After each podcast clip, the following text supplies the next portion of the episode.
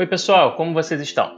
A gente está vivendo um ano único, cheio de especificidades e passar por ele não está sendo fácil, eu sei. Entre tantas incertezas, vamos ter pela frente algumas definições. A partir de agora, vocês receberão regularmente materiais que ajudarão a pensar e entender problemáticas da vida cotidiana e temáticas sempre presentes nos exames vestibulares. Partiremos sempre de uma pergunta, e para respondê-la, precisaremos investigar diversos fatores e dimensões do espaço geográfico. Nesse primeiro material, trazemos uma pergunta que provavelmente você já ouviu aí na sua casa nas últimas semanas. Por que o preço dos alimentos subiu tanto nos últimos meses?